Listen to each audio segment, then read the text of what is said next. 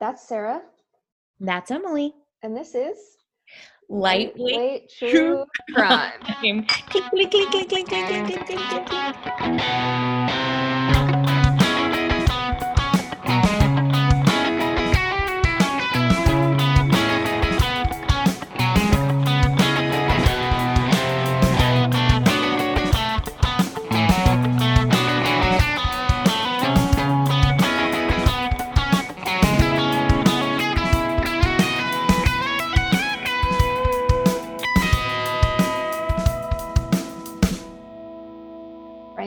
So we used a real cheers.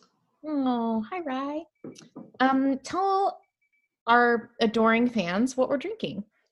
We're drinking whiskey gingers. The first time I tried this, I didn't like it, but I like it this time. Oh, good. I'm glad. Yeah. It's a good. uh It's a not often thought of combination. You know. Yeah. It's It it's a and like I like ginger, Mm-hmm. But I don't love ginger beer. Like Me either. so I don't know. But this one's good. Yeah, it hits So, just right. Yeah. It hits just right. Yeah. sure. I'm I'm just I'm used to like fruity drinks that I can just like gulp and it's Yeah. fine. So if it's the itty bittiest bit bitter, Yeah. then it's no good. So, okay, so speaking of that, I um went up to my aunt and uncle's house for dinner uh like last Speaking weekend. of bitter, I mean, kidding. I mean, could be the Maybe, but that's not what this story is about. Um, and it was funny because I get up there and they're like, "Oh, do you want something to drink?" And I'm thinking like a glass of wine, a beer, and my aunt Chris goes, "Oh my gosh, I'll have you ever had a Fireball?" And in my head, I was like, "Is it a certain type of cocktail? Like I know what Fireball whiskey is, Uh-huh. but nobody has ever called it a Fireball." fireball. Also, the only context, the only way I've ever drank Fireball whiskey is in shot form. You know, right. so you I was like, sip it. she's not offering me a shot before dinner and and so i was like oh yeah sure like what is it she's like it's it's this cinnamony like whiskey and you pour it over ice and it's a sipper and in my i was like i was like you're gonna pour me a shot of fireball Fireball whiskey to sip. and it, it was funny because and i could be wrong but in my mind like fireball whiskey is cheap bad whiskey and yeah. and she was treating it like it was this like Nice. like this fancy cocktail and so i was like sure Was And it so I- good? Yeah, I- I mean, I'll shoot fireball. Like cold fireball isn't bad. It's just to me, fireball tastes ridiculous because it tastes like you're. It tastes like sugar. It- well, it tastes like you're drinking the big red gum. Yeah. Like that's I it- love. right. It's great gum, but it's a weird thing to drink in like Yeah. liquid form. Anyway, so it was funny, but when uh, I when I first started drinking, because I didn't drink at all until Ryan and I started dating, and I I knew that like I was probably gonna like Fireball because all the guys I hung out with in college, like you know, they would do s- stupid stuff like shoot Fireball for no reason, and I would always be like, "Can I smell it?" Because I just didn't understand alcohol or anything, and I was like, "It smells just like Big Red," and I just want some so bad, but I knew it would be gross. So Yeah. like for the longest time, people would be like, "Let's do shots." And I'd be like, "I only drink Fireball." I'm that girl. I'm that girl. Um, I, I haven't really had it since then. I kind of want to try it over ice now. yeah, I mean, it Let's wasn't do bad. it. Let's do it next next episode. That'll be what Perfect. we do. Um, quarantine true crime uh, show recommendation. Yes, please. I couldn't believe I hadn't heard about this case, let alone like watch this show. I keep meaning to text you about it. It's on Hulu. It's called um oh shit. Uh oh my gosh, why can't I hold on. I texted it to Anne, I know for sure. Um oh god damn it. I like I'm so ready to talk about this. Uh so it's a show called oh my gosh. this is great content. I'm so sorry. And now I'm I hope it's something that I've seen, so I can be like, "Oh no, yeah, I've seen that." So all of this work is for waste. Yeah. Oh Just my kidding. god. Um. What's it about? Oh my gosh, this is so bad. Oh, okay. It's called Cold Valley, and Okay. It is on Hulu, and it's two episodes. It's a true, like it's a Uh-huh. documentary. It's not like a fictional thing. It's two episodes, but each episode is like an hour and a half. And it is about how um between like 1979 and 1982 in this like super rural valley in between like Washington, Oregon and Idaho, like where all those state lines meet, Huh. five people either went missing or were murdered. Yeah, in like this very rural area. Um, and all of the cases are cold Uh-huh. and they think they think that at, at least four are definitely all the same perp, maybe five. Uh-huh. And um, it follows this incredibly badass, like rural lady detective. I love Like, it.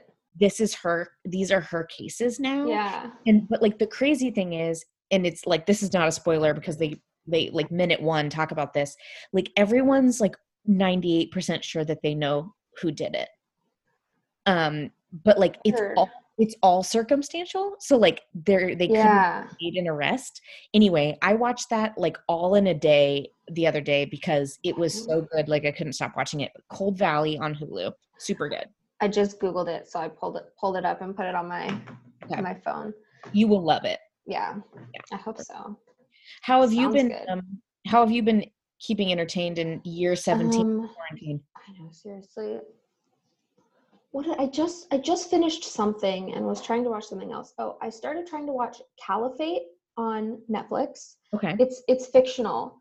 Um, but I mean it's like based on true stories of people who go to I want to say work for ISIS, but I know that that's wrong.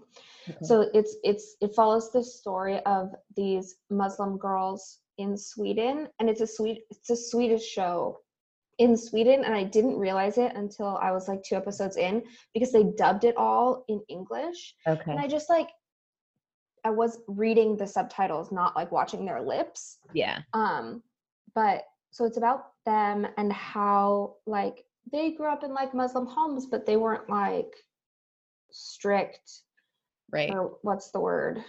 they weren't like super religious. Like it was yeah, more cultural than like conservative. Yeah. yeah. And and they like find like on one girl like finds this group on the internet that she's like super into and they like they send her a hijab that she like starts wearing all the time and her parents are like we don't want you to wear that because it's like dangerous to go out and wear that because it's like takes place like a few years back when like everyone was like had crazy well es- especially in europe like especially in europe yeah. some women like do get harassed for wearing hijabs in public. Yeah. Um, and it kind of goes through a flashback of like one woman who came from this town in Sweden. She went to, I think that I think they're in Iran. She went to Iran. She married a guy. They have a baby, and now she's trying to go home. Mm, She has realized that it's not what she thought it was going to be, and so she's Yeah. like talking to this reporter back in, at home in Sweden, like, I need you to help me get out. And the reporter's like, my bosses aren't going to help me help you get out unless you can give me information. And so it's like this flashback between this girl who's about to like get sucked in and this other girl who's trying to get Oh out. gosh. And it's really interesting. so good Yeah. so so like I think I've, we've talked about it on this podcast before, but the podcast Caliphate by um, LA Times or New York Times, I don't remember. That one is so good. That one is a true story about a, a Canadian teenager who goes over to Syria to work So with. ISIS. And those stories just like blow my mind. yeah wow Yeah. so those are your content recommendations for this time Yeah. of quarantine um And um, Moana, still into Moana. So if you want non-true crime, we watch Moana about three times a day. still very into it i'm Yeah. glad to hear it It's That's- great. that's important thank you Yeah. mike Yeah. um by the way this is lightweight true crime A drink. Where a drink is it a drink where two podcasts share a girl and a story. A podcast where two girls share a drink and a story. we're the two girls we're sharing whiskey gingers Whiskey gingers. oh we normally figure this out before beforehand we'll figure out who is going first Mine's super recent. yeah mm, so maybe you should go first Okay. So I'll go first. So yeah, this a story. okay. This is the story of uh, sorry, I'm trying to like split screen. That's okay. Um, this is the story of the suicide of Alex Urtula. Okay. So, on my sources, I have finally figured out a system how to put my sources at the top. Boston Globe, BC Heights, Boston CBS, and BuzzFeed.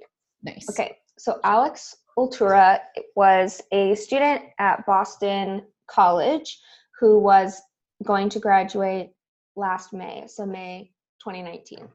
And just 20 hours before he was supposed to, gra- to walk across the stage, he jumped from the top level of the Roxbury parking garage. Um, and so when like people like find out what happened, they're really confused because he's never been depressed or suicidal. Um, but about a year and a half ago, he did kind of start isolating himself from his friends and family. Um, and so investigators try and, and his family and friends try and figure out what happened. So in 2017, Alex met um, a girl named In Young You, um, and she was a student from South Korea. Um, and they met because she was the treasurer of a Filipino club, which I thought was so crazy. I don't know if Alex was Filipino, but I just thought how cool that they have a South Korean student like Yeah. on the board of the Filipino club. So That's- inclusive. Um, and they start dating um, shortly after.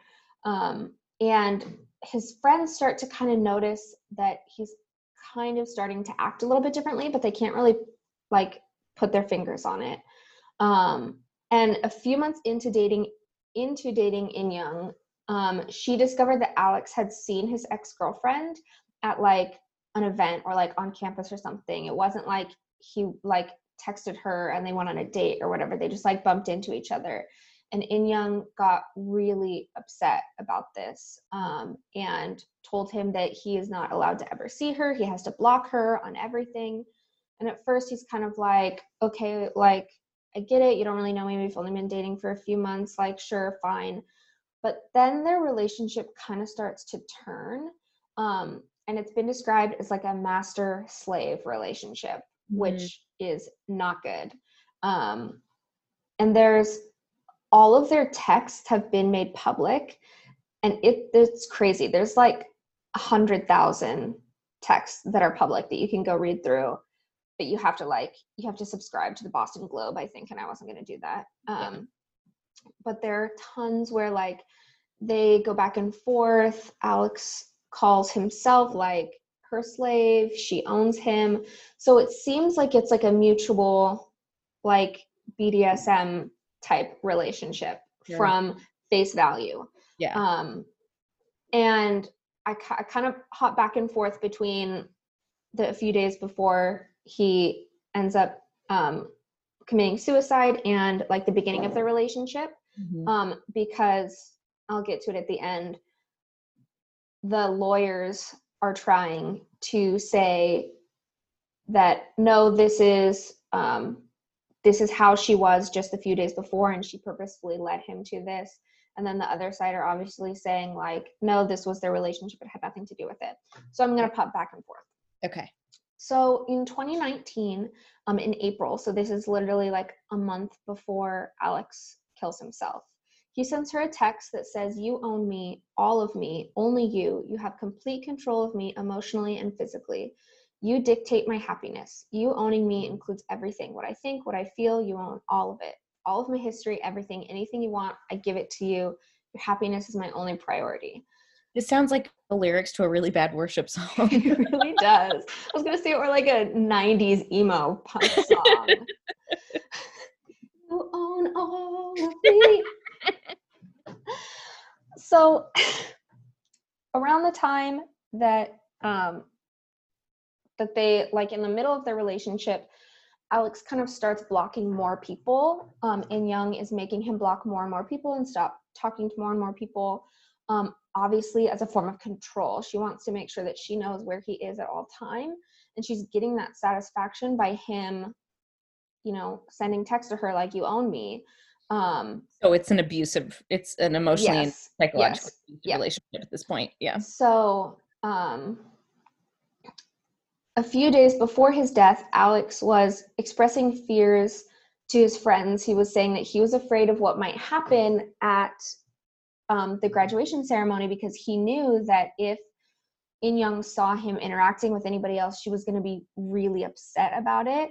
And um, she had even like texted him things that she had basically said that she was going to be upset if he talked to anybody. So she said that at graduation ceremony, all it's going to take is for someone to come up to you and pull you aside and come running to you and hugging you, and you will just effing do everything again to disrespect me and break your promise. F you and go effing kill yourself and everyone in that toxic group. They all deserve to effing die. So clearly, homegirls got some issues. To say the least. therapy. Yeah.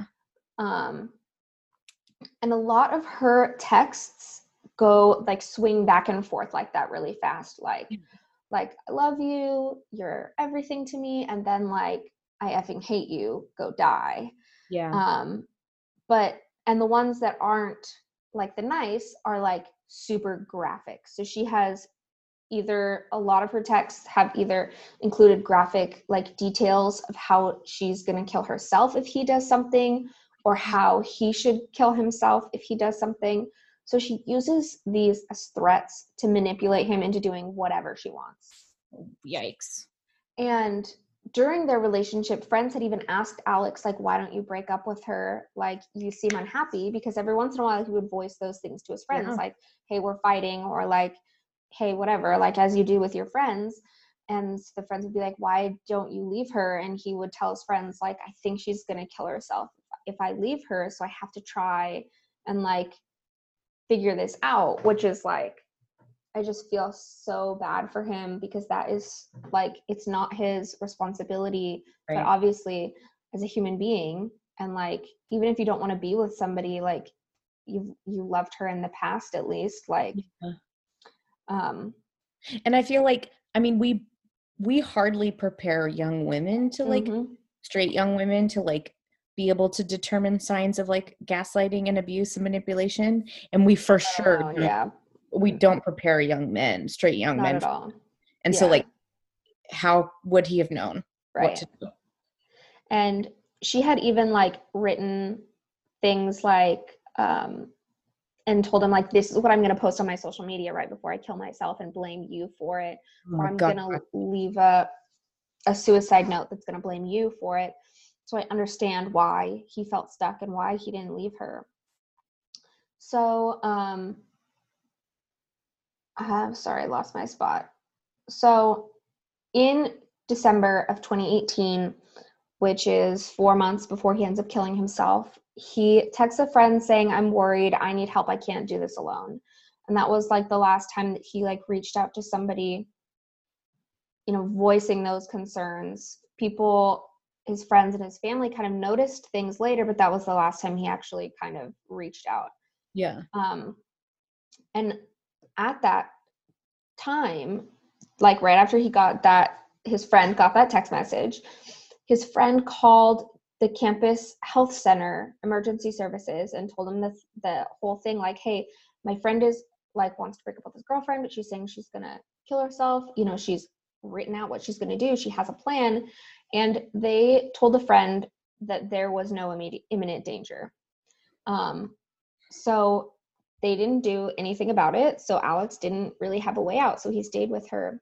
And in his journal around this time he wrote she attacks my self-worth. Whenever we argue it always reverts back to the past and how i lied and hurt her before and how she doesn't believe it won't happen again.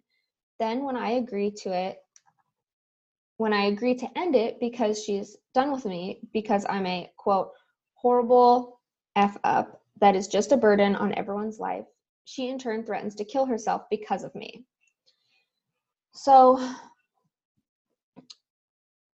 what is happening now present day is the people so the prosecutors are trying to um, well they they've indicted in young on um, counts of manslaughter Mm. um, So, what I put my question right here was this is clearly abuse, but how does this equal manslaughter? So, Yeah. um, the prosecutors, not defense, their offense is that um, so on the morning of graduation, the day where Alex commits suicide, he spends the night at In Young's, which wasn't the plan. He was going to stay with his family, and then they were going to drive to the ceremony together um, for graduation. But instead, he spends the night at In Young's, and instead of going to meet his family, he ends up driving to the parking garage. And when In Young realizes that Alex is not there anymore, she tries to find him. She looks up his location and sees that he's at this parking garage. So she starts driving to him. And the whole time she's texting him, trying to call him, telling him, stop, don't do it. Like, we don't want you to die. We love you. Trying to And- get him to stop. There are records of her. Yeah. Okay. Yeah. Interesting. Yep. And she said things like, if you ever loved me, stop right now. Like she says that phrase over and over again, like, if you've ever loved me, like trying to, you know, tug at his heartstrings like she has been doing this whole time. Um, and she gets there just minutes before he jumps. So she spends time with him up there on the roof Oh and nobody knows what is said. So prosecutors think that she I mean either way, she didn't help the situation. She should have called 911. They're they're She saying didn't that call 911? didn't call 911. Oh my gosh. So the prosecutors are claiming that she had a legal responsibility to call 911 because she knew that it was a serious threat. Yeah. So that like they're not none of this next part is included in any of the court cases or anything like this, but there are a lot of people who think that not only did she not help, but she made the situation worse, Mhm. which I fully believe that there's that there's a chance that she helped him that I mean, worst case scenario, she pushed him. right. I think that there would be evidence of that. I think Probably. like but he also, it feels like regardless of whether or not she got up there and was like, "Yeah, do it," or "Please don't," right. everything leading up to that Yeah. is her is still her fault. yeah. Yeah. So, right after Alex commits suicide, In Young returns to South Korea. Um, and in October of 2019, a grand jury indicted her on the offense of involuntary manslaughter, um, which is they're going after the same um, the same charges as Michelle Carter. Yes, I was just Um, saying there's just same like same ish case. Yeah. Yeah. So the difference is, is that Michelle Carter um, helped her boyfriend plan his suicide, um, but he started to back out. So their plan was he was gonna die in a carbon monoxide filled truck, and he started the whole thing and then he started feeling sleepy and he got out of the truck and called her and said i don't want to go through with this. I don't want to go through with this. And she said if you don't do it now you're never going to do it. Get back in the car. So there's a huge difference there is is that Michelle Carter was a very loving supportive girlfriend until they started making those plans yeah. because her boyfriend um, Conrad had been their whole like two year relationship and saying that he was suicidal and she'd always be like like let's get help whatever. And then finally like i don't know what happened but she started helping him and really pushed him to it. Whereas in young their entire relationship she's abusive she's gaslighting and then this happens it's a very both are- clear both right? are very problematic. Both are not good. Right. But yeah. they're just not the same and so it was interesting to me that they're going after the same Yeah. charge, Yeah. um, which Michelle Carter ended up being sentenced to um, 15 months, but was let out early um, for good behavior. Um, and after she was convicted, she appealed because she thought that the charges violated her First Amendment rights to free speech. Oh, so Oh, her lawyer's claim was, "I'm allowed to tell my boyfriend to kill himself." Yeah. Go away, honey. but Go. that that was denied big time so after the grand jury indicted in young in october of 2019 she voluntarily returns to boston so she sees that she's indicted instead of having to be extradited she just comes back to boston Yeah. um, and her bail is set at $5000 because the courts are like you have no previous criminal record you, you came back we'll set it low um, there's still not a trial date set um, because obviously right now it's May of 2020, so it's only been a handful of months, and the entire world is shut down Yeah, yeah. right now. Um, but prosecutors, oh, I already said this. They're seeking the same charges as Michelle Carter. Um, we're not entirely sure what um, In Young's defense is going to be. There are theories that her defense is going to be that no, this was just like a random, like we're in this weird BDSM relationship that Mm. millennials do or whatever. Ah, yeah. I've read that as a theory that like young people in the hookup culture, like millennials, and I was like, I'm Not listening. I have to go get my computer cord. Keep going. got it. Um, should I tell some secrets about Sarah? No. Did you guys know that Sarah? Oh man, just really ruining the podcast here. Sarah, you are kicked off.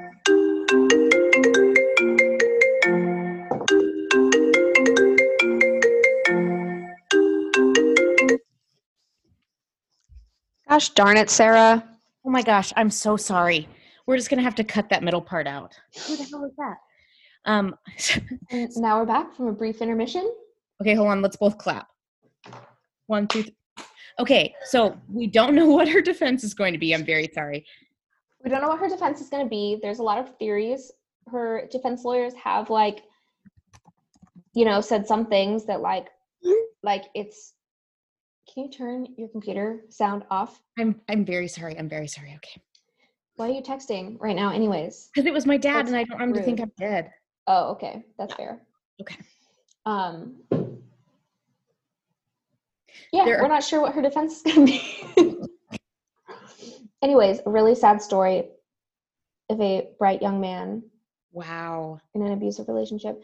So we'll put the we've we've put the um, domestic abuse hotline in our bios before. We'll put it in again, and if I remember, I'll put it on Instagram. I I think I say some that I'm going to post something to Instagram every single episode and never do. So I should maybe write these things down. Um, but if you have friends who are you see them isolating themselves or they're saying that their their partner is threatening to kill themselves if you break up with them or anything at all that you think might be suspicious talk to somebody talk to them call the anonymous domestic abuse hotline they can help you they Mhm. have resources they can tell you what to do even if you're not in the relationship you're an outsider Yeah. and all you want to do is say hey my friend is acting funny and his girlfriend won't let him text me or whatever Yeah. Yeah. they'll tell you what to do That's like such an important thing to recognize, like the isolating you from people that you love, um, and like other people, like no one who actually loves you or wants the best for you is going to like keep you from other good relationships in your Right. life. Like that's just like a textbook right example of an abuser. right if it's like one relationship if your like significant other is like oh that one friend that you have is toxic Right. that's different That's but if different. they're like every single person that you know you can't talk to right. no that other person is bad They they are the denominator there. Yeah. It's good. Well Yeah. told. Sorry for the way that I ruined it there in the middle. that's but um, fine the middle the middle middle. Um so, so Ryan, you gotta you gotta cut that out. Yeah, that's what I um. But good job. yeah i'm gonna eat some cookies so i'm gonna mute myself unless i'm um, talking Do it, girl. Cool. Okay. So I am going to tell you you'll reckon I don't know if you'll recognize the name, but you'll recognize the story because it is kind of like it's not as famous as like some of the classics like JonBenét and you know GSK and whatnot, but it is Yeah. a very well known um okay. story. This is the story of Asha Degree. yes Oh my gosh, wowza. Um, and for my sources, I have uh, I looked at Wikipedia, the Charlie Project, the FBI's website about this case, um, as very well as, official it, seriously, as well as Nick Mick um, has a lot of information. So it goes like this. In also, I guess I didn't realize that when this all happened, she was roughly our age and like would be our age now, which is crazy. Oh, I thought you meant like she was our age as She- we are now. She was 29. It, And I was like, wait, this is a completely different story. I thought she was a child. no, Okay. she was like we were children in the year 2000. So in 2000, Asha Degree was a fourth grader at Fallston Elementary School, which was located in a rural community on the western edge of Charlotte, North Carolina. She lived with her two parents and her brother, who was a year older than her. Their family life um, revolved around work, school, and their church community, and the parents were very careful about what they let into their homes and what they let influence their children. Asha's mom describes her as being cautious, shy, and content. So, Sunday, February 13th, which let's see, in 2000 would have been the day after my ninth birthday. Wow. Um, it was a normal day for the Degree family. They went to church and visited relatives, and then around 8 p.m., Asha and her brother O'Bryan went to bed in the room that they shared. Um, about an hour later, the power went out in their house um, because, like, a nearby, like a car ran into a pole down the street. So it, the power comes back on at 12:30 in the morning, at which point Asha's dad, Harold, looks in on his kids, sees that they're both, you know, sleeping. And then apparently he was a night owl and he looked in on them again around 2:30 as he was getting ready to go to bed. Sees them both asleep. Wow. I know, right? How can, how can you be a parent and go to bed at 2 a.m.? I I kind of wonder if that was normal or if like part of it was he was up till 12:30 because the power and Yeah, that's true. That would that would get me. I would be up all night if something like that happened. totally so um so t- 2.30 a.m he's getting ready to go to bed sees them both in their rooms or in their room and a little after their dad looked in on them the last time asha's brother heard her bed squeak but didn't think much of it i grew up it with a bedroom very close to my sister's bedroom and i slept in like a very squeaky like victorian iron bed so like my whole family could hear if i turned over in my sleep Yeah, me too. Yeah so um, he falls back asleep. So then around 6:30 a.m., Asha's mother, Iquilla, goes into the kids' room to wake them up for school. It's a Monday. But Asha wasn't in her bed. She tells her husband, like, I can't find Asha. And he's like, Go, maybe she went to your or to his mother lived across the street. So he was like maybe she went over there. Um but when iquilla called her mother-in-law's house um, her sister-in-law answered and she was like no she's not here. So then harold and iquilla called 911 like there is no you know if if ands or Yeah. buts they're like maybe she went somewhere else and by 6.40 in the morning the first police officers had arrived on the scene um, iquilla goes through the neighborhood like calling asha's name waking up the whole neighborhood by 7 in the morning friends, family, and neighbors, they canceled their plans for that day to assist police in the search for this little girl. But by the end of that day, all that they had found was a single mitten, which Iquilla said wasn't even her daughter's. Mm. She's like, no, I don't think I Um, knew that about the mitten. I didn't know that either. It's crazy. Um, there was no sign of forced entry into the house, Yeah. and there was no promising scent trail for police dogs to follow. So that afternoon, um, authorities had received at least two separate reports from people who said they saw a young female matching Asha's description walking along Highway 18, going in the opposite direction of the Degrees home around four o'clock that morning. One person said that they were they were so alarmed by like seeing this little girl, um, like walking by on the highway in the wee hours by yeah. herself that they like go ahead like when you say highway, is it like i think it's like pro- my guess would be like a rural county highway like okay? So it's Like, like, probably like two lanes. two lanes Okay. yeah Because Um, I've always wondered that, and I I'll always mean to look it up. Because like when you say highway, I grew up in Southern California. That's Yeah. a six by six lane There's- freeway. like the main highway in town here, when you get in between towns, is two lanes in between cornfields. So, That's so crazy. which is my guess because they live Which in is area, either way, not a sidewalk right? walkable for a child street. Right. I just always wondered, is it like a crazy freeway that a bunch of people passed her? Well, at least two people did, and one of Right. them who called in said that they were so alarmed by this little girl walking on the side of the highway that they flipped around to like go back and check on her. Um, but when they, by the time they turned around, they saw her like darting into the woods. that gives me the chills The chills every Which- time. makes me think like, was it because she didn't want to be seen? Like she knew that that car was coming back, Was it coincidence? right? Was I don't know. Ugh. I I hate it literally. I hate that part. Yeah. So like not good chills. yeah, not good. Scary chills. chills. So, in their search of the home, the Cleveland County Sheriff's Office in North Carolina find that some of Asha's belongings are missing a black book bag and a black Tweety Bird purse, um, a pair of jeans, black sneakers, a long sleeved white shirt with purple lettering, a red vest, black overalls, and a long sleeve black and white shirt. So again, also all the doors to the house like were locked um, and there were no signs of forced entry. So between that and the fact that a change of clothes and a bag were missing from Asha's Right. things, the authorities have to consider the possibility that like she packed a bag and left on her own. Right. Which is like, even if she's a runaway, like she's what, eight, nine? Like, Yeah, she's nine, probably two, 2000.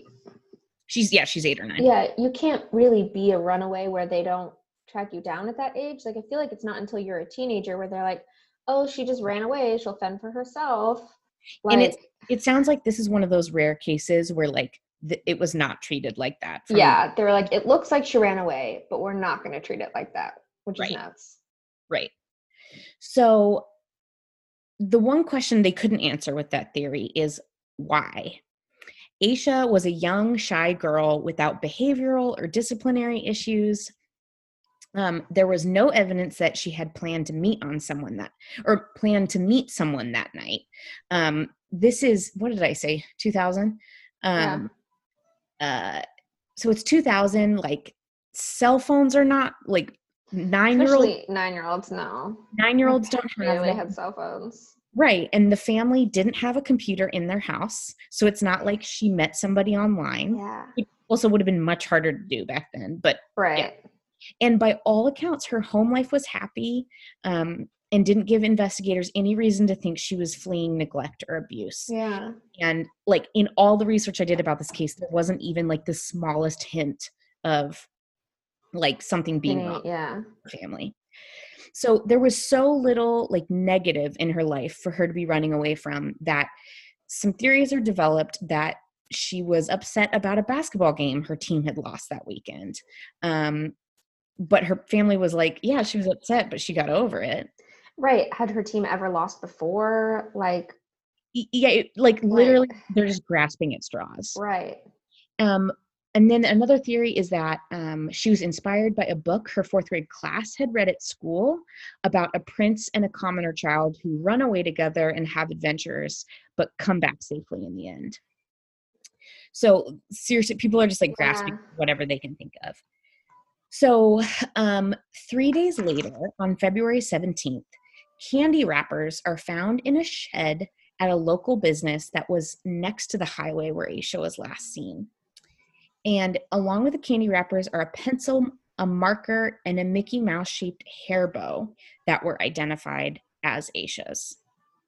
So, a week after this discovery, 9,000 man hours had been invested in the search of the two to three mile radius of where she had been seen, like darting into the woods. Yeah. And is that where they is that when they found the the candy wrappers and stuff? Or was that just It was after they found the candy wrappers. okay. Got it. Um, so they devote 9,000 man hours to searching, like, you know, three miles. Yeah. squared. Like, yeah, that's a lot. That's a but, lot. but also, you would, it would, Of course you would do it. It, it also would end. It's not like an endless, like, it's not like an it's not a state park, you know. Right. Um, so they call the search off. Um, but the county sheriff urges the media to keep the story alive. And the FBI and North Carolina State Bureau of Investigation get involved and they put Asha in their databases of missing children. So in August of 2001, 18 months after Asha has disappeared, um, a local contractor discovers Asha's book bag, complete with her name and telephone number written in it, buried off of Highway 18. It had been double wrapped in plastic trash bags, and it was 26 miles away from her home Yikes. in a different direction from where she was last seen walking by witnesses. Ugh. So this is the crazy part. This is the this is stuff I didn't know. So inside the bag was a New Kids on the Block T-shirt and a children's book. Um, That That- so, Sorry, I interrupted you. But the crazy thing is, neither of these things belong to Asha. I didn't know that. Even though, okay, so it didn't. None of this stuff belonged to Asha, but the book was from the library at her elementary school. What? Yes. That seems huge. So, yes. So the FBI takes all those items to their lab for forensic analysis, Uh huh. but any results or leads they received were never publicly released. So either they're sitting on something or there wasn't anything that could help. So that's I know. that's nuts because it's like even if even I feel like even the most um uh the safest scenario where she gets the book is she steals it from the library at her school and nobody knows or whoever checked it out gave it to her and she thought it important enough to take it with her which those are both like huge things right? Right. and the shirt is a whole opens a whole other can of, can of worms. Right. This is nuts. So that's 18, that's 2001, that's 18 months after her disappearance. Then in 2015, which is 15 years after she disappeared, Dang. the FBI announces that FBI agents, the Cleveland County Sheriff's Office investigators, and the State Bureau of Investigation of the North Carolina State Bureau of Investigation were re examining the case and re interviewing witnesses.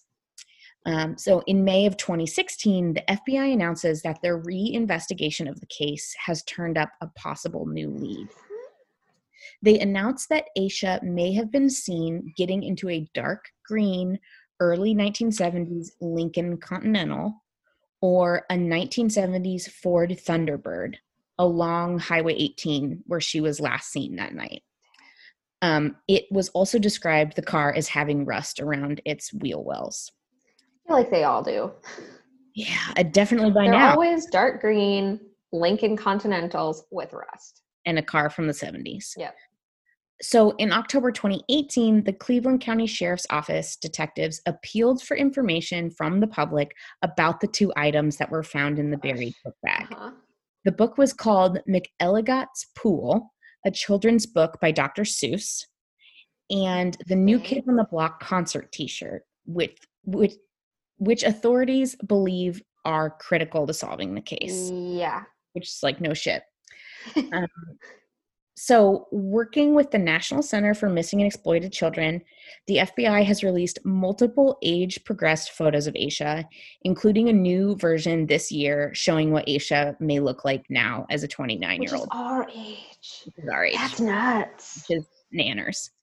Um, it's also weird because, like, okay, August 2001, it, like when they discovered her bag and stuff, like, I remember I went away to summer camp August of 2001. You know, like, I, it's bizarre. Yeah. Is that when you became a dove of morning light?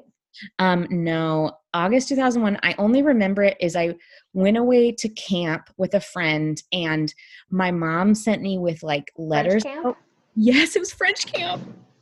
And she sent me letters to open every day, Huh? like while I was there. And I I only remember it because September 1st of that year, my cousins got married at our house. Uh-huh.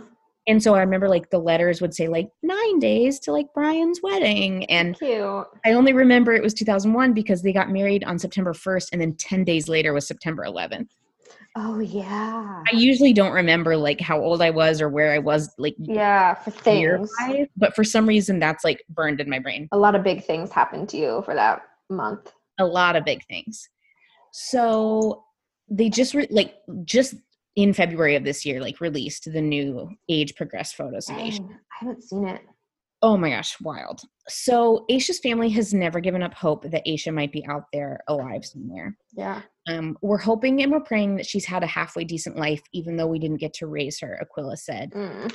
She was nine years old and she'll be 30 this year. So we've missed everything, but I don't care. If she walked in the door right now, I wouldn't care what I missed. All I want to do is see her. Yeah. So if you have any information about Asha Degree, please call the tip line at 704 672 6100 or the National Center for Missing and Exploited Children, which is 1 800 The Lost.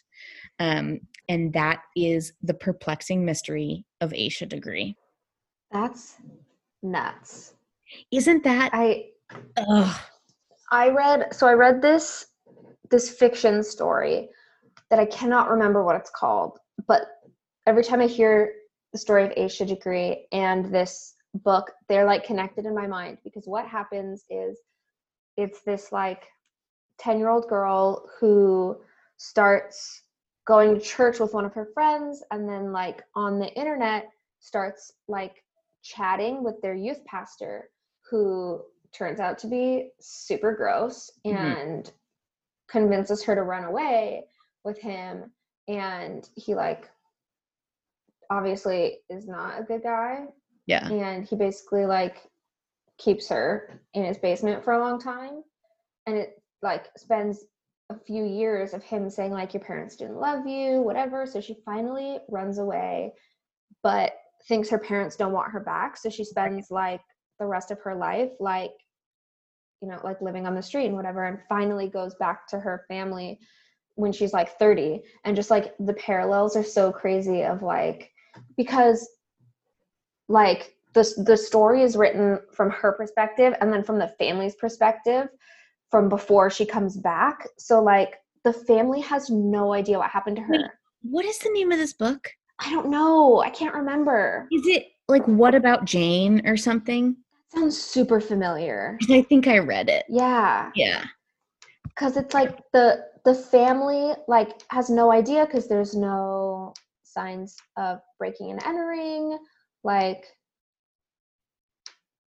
you have a weird look on your face Yeah, I'm, I'm trying to remember this. Is it like the truth about Jane? Like I think I, Maybe. I think I read this book. yeah Um, yeah. Any and it's very very similar. If like Asha Degree is alive, like it would be very yeah yeah. yeah because it, it has to be somebody lured her out Mhm. or like it's either like that book inspired her to run away and have adventures which is i think a huge stretch and then something she accidentally ran into trouble. Right. those both seem like stretches. Somebody had to have lured her out or told her like let's go meet somewhere. Like maybe one of her friends at school was like let's run away together and have adventures like those kids in the book. Yeah. and then the other friend never showed or whatever or it was some creepy person who was like i'm gonna take you with me it, it's just crazy for like so many reasons but like fourth grade is too old to like not understand that the world is kind of dangerous yeah. without your parents right. it's not like six you know like it's not like you right don't you're not oblivious and naive but it's also it's also too old to think that you can be independent like right. like 10, it's like, okay, I know the world is scary, but like I'm a big person, so I'll figure it out. yeah It's, yeah. and like even if that's something you thought in the daytime i feel like those thoughts would go away Right. when you were like in the dark, In the dark. by yourself so And even like, so when her brother like wakes up because her bed is squeaking, like that can't be the time that she got out of bed and left, or it would have. you think he would have kept here he would have Right. and Yeah. All of that is just like so crazy. What if it's aliens? That's really the most logical explanation in my mind right now because nothing I- else makes sense. I just hope that like this family gets answers one way or the other. Yeah. Best case scenario is she's safe and Yeah. she comes back. But Yeah. yeah. Um, do you have an icebreaker question for us? I don't. Do you? Um, let me why don't you explain what an icebreaker question Okay, is? yeah, Good call. So an icebreaker question is where wait, we always do this. They're called detox questions. Oh my gosh, it's not an icebreaker question. I'm sorry, that is I'm- the wrong I'm one who always does that. Yeah. A detox question is a type of icebreaker question, but instead of being at the beginning to break the ice, we do it at the end to cleanse our palate from all the horribleness that we just discussed and detox from the alcohol that we've been drinking. Here, here. Um, okay. Uh Emily, Uh-huh. what is the last book that you read? I'm in the middle of reading a book called something about Venus Black or like My Name is Venus Black or something. It's a young adult thriller mystery and I'm listening to it. So I'm not that into it. It's I don't know. So it's it's about this girl who when she was 13, she killed her stepdad and blames it on her mom and we don't know why she killed her stepdad but it was like in some sort of defense because she keeps saying like i don't know why my mom is like mad at me or like i can't believe she didn't know that he was doing this or something like that and then while like a few days after she's arrested her little brother with autism gets kidnapped and so she Goodness. who is like and she venus black the main character is the only person who the brother trusts the brother doesn't trust even like their mom so she's in in there freaking out like she has to go to trial for just murdering her stepdad and her brother is Wowza. lost um and then I I just got to the part where it like the brother gets kidnapped she's freaking out and then it skips the whole five years that she spends in jail. So then it goes right to she gets out and goes to look for her brother. And so i just got to that part and it's just kind of slow. Wow. um before that i read um station 11 Okay. um which georgia on my favorite murder talked about. Um it sounded cool. It's about something called the georgian flu which is not from the state of georgia is from the country of georgia Georgia, Yeah. um it's basically like exactly what's happening in the world today like a, a flu comes out and kills a ton of people in the world and that one was interesting Hmm. it's fiction so you're really cleansing your palate with some equally horrible stuff. right yep yeah Sure, Mhm. sure, sure, sure. Yeah. I I do that too, where it's like I'll be listening to podcasts and like watching TV shows, and I'll be like, "Wait, which murder is this?" And that's when, yeah that's when I know I need to like mix it up. yeah Yeah. i watch i watch moana three times a day so That's that true. works for me Talk about the ultimate palate cleanser. yeah for sure. Um, I am reading a book right now called, and you and I have talked about this. um, yeah i saw this on your instagram or something Yeah, The Body Keeps the Score by Dr. Bessel van der Kolk. And it is amazing. It is so, so good. Um, I just finished like it's so it's it's dense, but it's like very readable. Like it's not a textbook. Um, but it's basically he's like the world's like m- like leading expert on trauma and like what it does to your body. Um, and I just read the most incredible chapter on EMDR. Have you heard of it? Yeah but i don't remember what it it is So it's like eye movement rapid something or Yeah. something rapid. I, I don't remember what it's called, but basically, like long story short, the soapbox I've been giving people about it, like reading this chapter, um, because I, uh, you and I have a mutual friend who's like done this type of therapy. So basically, the way that like when somebody has like PTSD from a traumatic event, like they take like a vet, right? Like they hear a car backfire and they think it's um, you know, they're back in Fallujah, you know, like in war, and they experience the same like fear and bodily sensations that they would that they did when they were like on the front lines. So the difference so what trauma does is that it tricks your body and your mind into thinking that the bad thing that happened to you in the past is happening right now and so like you experience all the same like bodily sensations and but like what needs to happen to like help heal you is your mind needs to reintegrate those memories to like memories of something that happened in the past so that you're not Mm. triggered Thinking it's now, yeah. Yeah so what um, EMDR is is so it's based off or it's connected to when you're having when you're in like a REM cycle when you're sleeping and you're dreaming and like your Uh-huh. eyes are doing all the rapid movement stuff when you're in REM.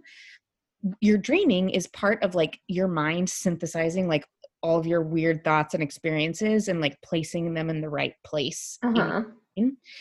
so EMDR is like you talk about like trauma you've experienced with a therapist and you follow their finger with your eyes to like replicate that rapid eye movement Uh-huh. and basically it helps your brain like appropriately file those memories. Weird.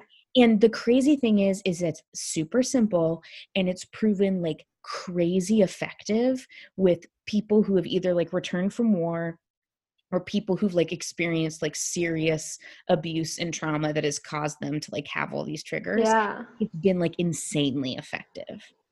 Um That's nuts. It's like crazy? like at first I was gonna I thought you were gonna say it's like they like hypnotize you because you were like you follow their finger with. With your eye and I was like mm, I don't know I'm sure that like like I've seen like magician hypnotists like work and do crazy things or whatever but yeah. know that's different that's crazy yeah so it's been it's been super super interesting to read because like he he was one of the first like psychiatrists to work with um vets coming back from vietnam like before they knew what ptsd was and before they Mm-hmm. Yeah. had words for it. And he was like i don't know how to help these people. Like i don't I don't yeah. And so it's kind of it's like become his life's work yeah. to like figure out uh, like what trauma does to the body and like how to how to help it. So that's what i've been reading. It's been very interesting. so yeah. Yeah. You gotta let, let me know if it explains why I'm getting hives still. Trust me I, i'm hoping to get to the hives chapter very soon. Cool cool. I will keep you posted. Okay um make sure to follow us on the interwebs Yeah, we're on Instagram at lightweight true crime, and I said I'd post something, but we'll see. who can say Who can um say. make sure to rate review and subscribe to us wherever you get your podcasts Yep. And uh, email us at lwtruecrime at gmail.com. and, And uh, wear a mask yeah, wash your hands. And um, cheers. cheers. Clink.